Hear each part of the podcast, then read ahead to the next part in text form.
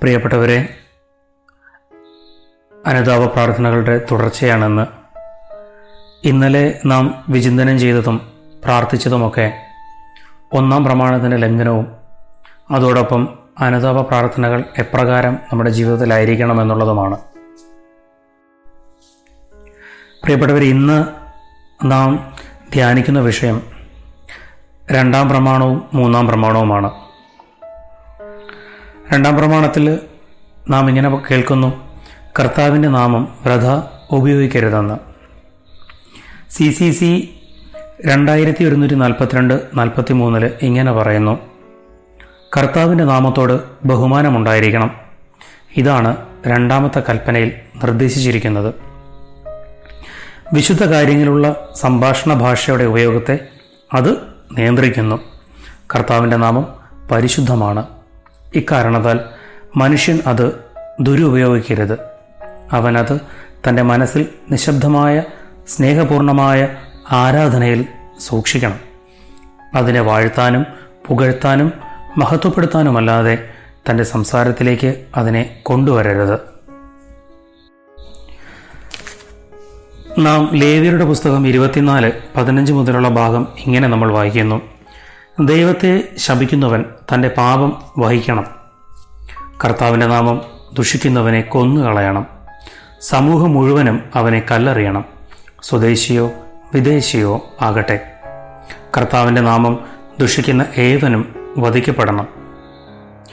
പ്രിയപ്പെട്ടവരെ ദൈവനാമത്തിന്റെ മഹത്വത്തെക്കുറിച്ചാണല്ലോ നാം ഇവിടെ കേട്ടത്. ദൈവനാമം എത്ര വലിയ മഹത്വീകരണത്തിന് യോജിച്ച നാമമാണെന്ന് നമുക്കിവിടുന്ന് മനസ്സിലാകും. പലപ്പോഴും നമ്മുടെ ജീവിതത്തിൽ പ്രതിസന്ധിയും പ്രശ്നങ്ങളും ഒക്കെ കടന്നു വരുമ്പോൾ നാം ദൈവനാമത്തെ തള്ളി പറഞ്ഞിട്ടുണ്ടോ എന്നുള്ളതാണ് നാം വിചിന്തനം ചെയ്യേണ്ടത്.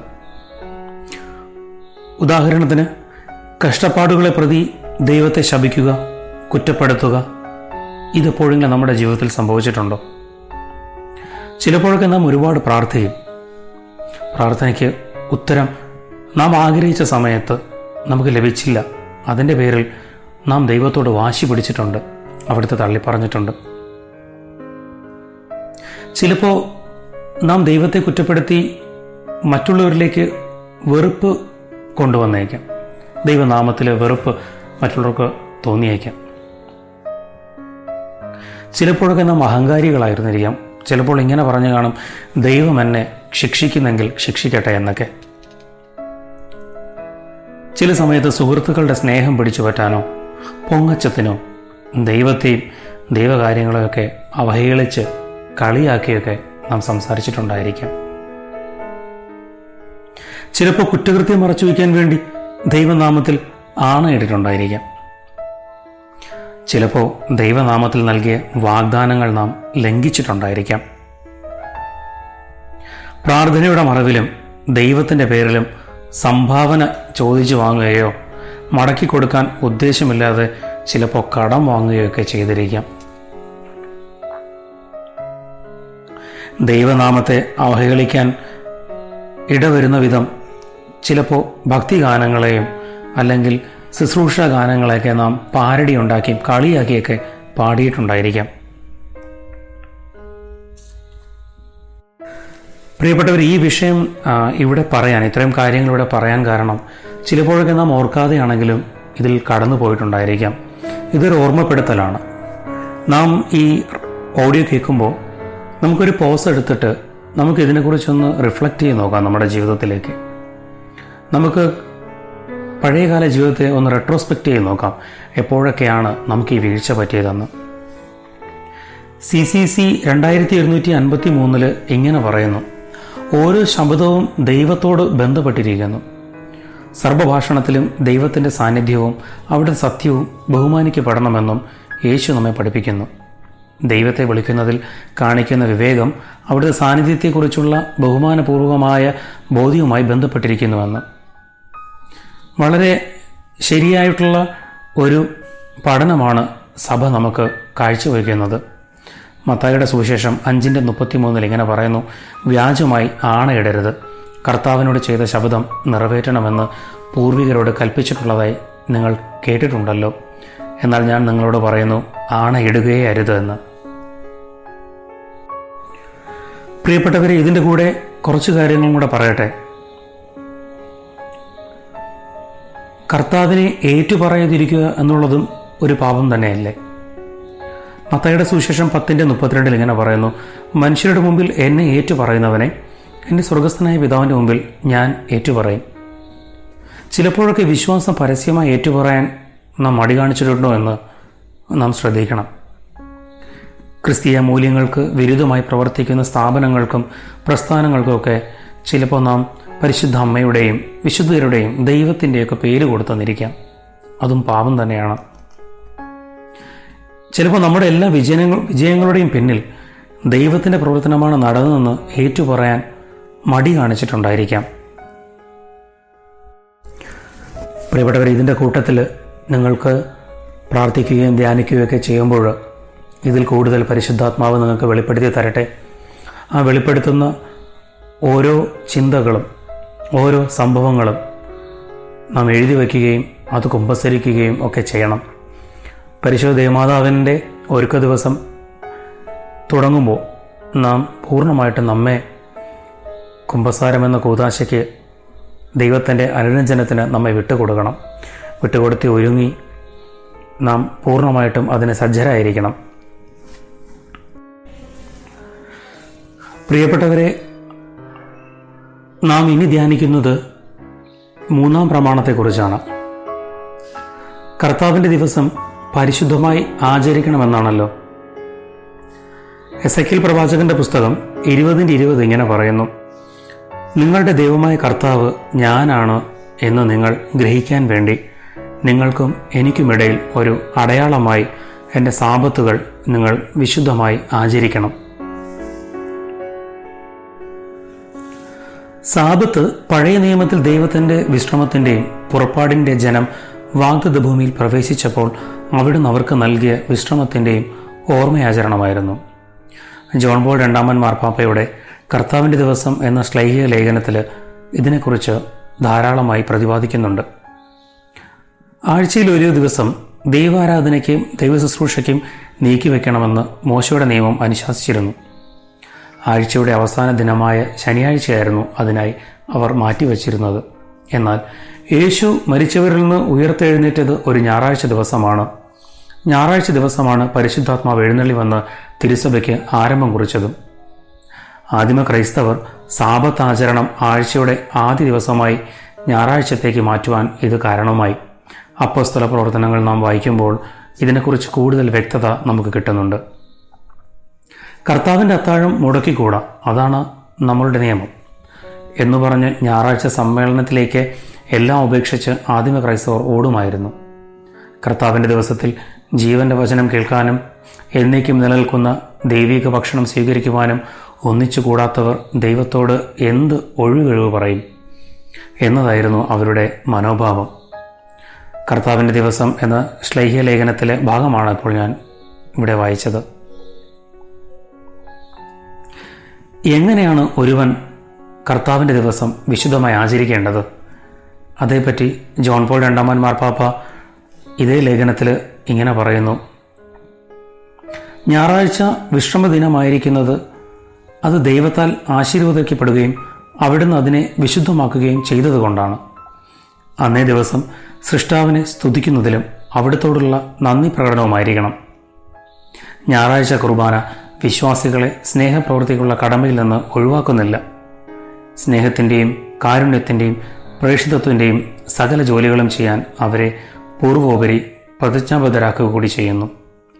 ആ പ്രവൃത്തികൾ വഴി ക്രിസ്തുവിൽ വിശ്വസിക്കുന്നവർ ഈ ലോകത്തിന്റെതല്ലെങ്കിലും ഈ ലോകത്തിന്റെ പ്രകാശമാണെന്നും അവർ മനുഷ്യരുടെ സാന്നിധ്യത്തിൽ പിതാവിന് മഹത്വം നൽകുന്നുവെന്നും വ്യക്തമാക്കുന്നു. മറ്റുള്ളവരെ കാണിക്കാൻ വേണ്ടി ദേവാലയത്തിൽ പോകുന്നതും തിരുക്കർമ്മങ്ങൾ അനുഷ്ഠിക്കുന്നതും ക്രിസ്തീയ മനോഭാവത്തിന് നിരക്കുന്നതല്ല. വിശുദ്ധ കുർബാനയ്ക്ക് വൈകി പോകുന്നതും ദിവ്യബലി തീരുന്നതിന് മുമ്പ് തിരിച്ചു പോകുന്നതും വിശുദ്ധ കുർബാന സ്വീകരിക്കാതിരിക്കുന്നതുമൊക്കെ സാപത്ത് ദിവസത്തെ ബഹുമാനിക്കാതെ അവഹേളിക്കുന്നതിന് തുല്യമാണ്. അതുമൂലം കർത്താവിനെ ഒരുവൻ അപമാനിക്കുകയാണ് ചെയ്യുന്നത്. പലവിധ തിന്മകളാലും ദുശീലങ്ങളാലും മുഴുകി ജീവിക്കുന്നവർ ദൈവത്തിന്റെ ദിവസം പരിശുദ്ധമായി ആചരിക്കുന്നില്ല.